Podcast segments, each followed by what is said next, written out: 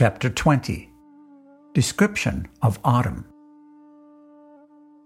The killing of Pralambasura and the devouring of the devastating fire by Krishna and Balaram became household topics in Vrindavan. The cowherd men described these wonderful activities to their wives and to everyone else, and all were struck with wonder. They concluded that Krishna and Balaram were demigods who had kindly come to Vrindavan to become their children. In this way, the rainy season ensued. In India, after the scorching heat of the summer, the rainy season is very welcome. The clouds accumulating in the sky, covering the sun and the moon, become very pleasing to the people, and they expect rainfall at every moment. After summer, the advent of the rainy season is considered to be a life giving source for everyone. The thunder and occasional lightning are also pleasurable to the people the symptoms of the rainy season may be compared to the symptoms of the living entities who are covered by the three modes of material nature. The unlimited sky is like the supreme Brahman, and the tiny living entities are like the covered sky, or Brahman covered by the three modes of material nature. Originally, everyone is part and parcel of the Supreme Brahman. The Supreme Brahman, or the unlimited sky, can never be covered by a cloud, but a portion of it can be covered. As stated in the Bhagavad Gita, the living entities are part and parcel of the Supreme Personality of Godhead, but they are only an insignificant portion of the Supreme Lord. This portion is covered by the modes of material nature, and therefore the living entities are residing within this material world. The Brahmajyoti, spiritual effulgence, is just like the sunshine. As the sunshine is full of molecular shining particles, so the Brahmajyoti is full of the minute portions of the Supreme Personality of Godhead.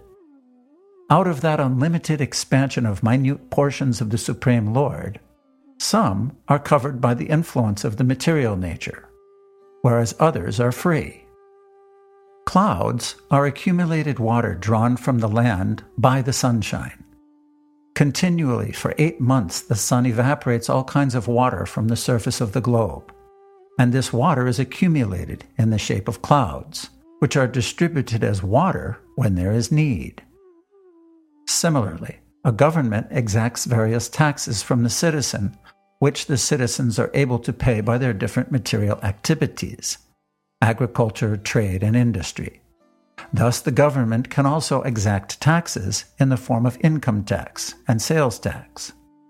This is compared to the sun drawing the water from the earth. When there is again need of water on the surface of the globe, the same sunshine converts the water into clouds and distributes it all over the globe. Similarly, the taxes collected by the government must be distributed to the people again as educational work, public work, sanitary work, etc. This is very essential for good government. The government should not simply exact tax for useless squandering. The tax collection should be utilized for the public welfare of the state. During the rainy season, there are strong winds blustering all over the country and carrying clouds from one place to another to distribute water. When the water is urgently needed after the summer season, the clouds are just like a rich man who, in times of need, distributes his money, even by exhausting his whole treasury. So the clouds exhaust themselves by distributing water all over the surface of the globe. When Maharaj Dasarath, the father of Lord Ramachandra, used to fight with his enemies, it is said that he approached them just like a farmer uprooting unnecessary plants and trees. And when there was need of giving charity, he used to distribute money exactly as a cloud distributes rain. The distribution of rain by the clouds is so sumptuous that it is compared to the distribution of wealth by a great munificent person. The cloud's downpour is so sufficient that the rains even fall on rocks and hills and on the oceans and seas, where there is no need for water. It is like a charitable person who opens his treasury for distribution and who does not discriminate whether the charity is needed or not.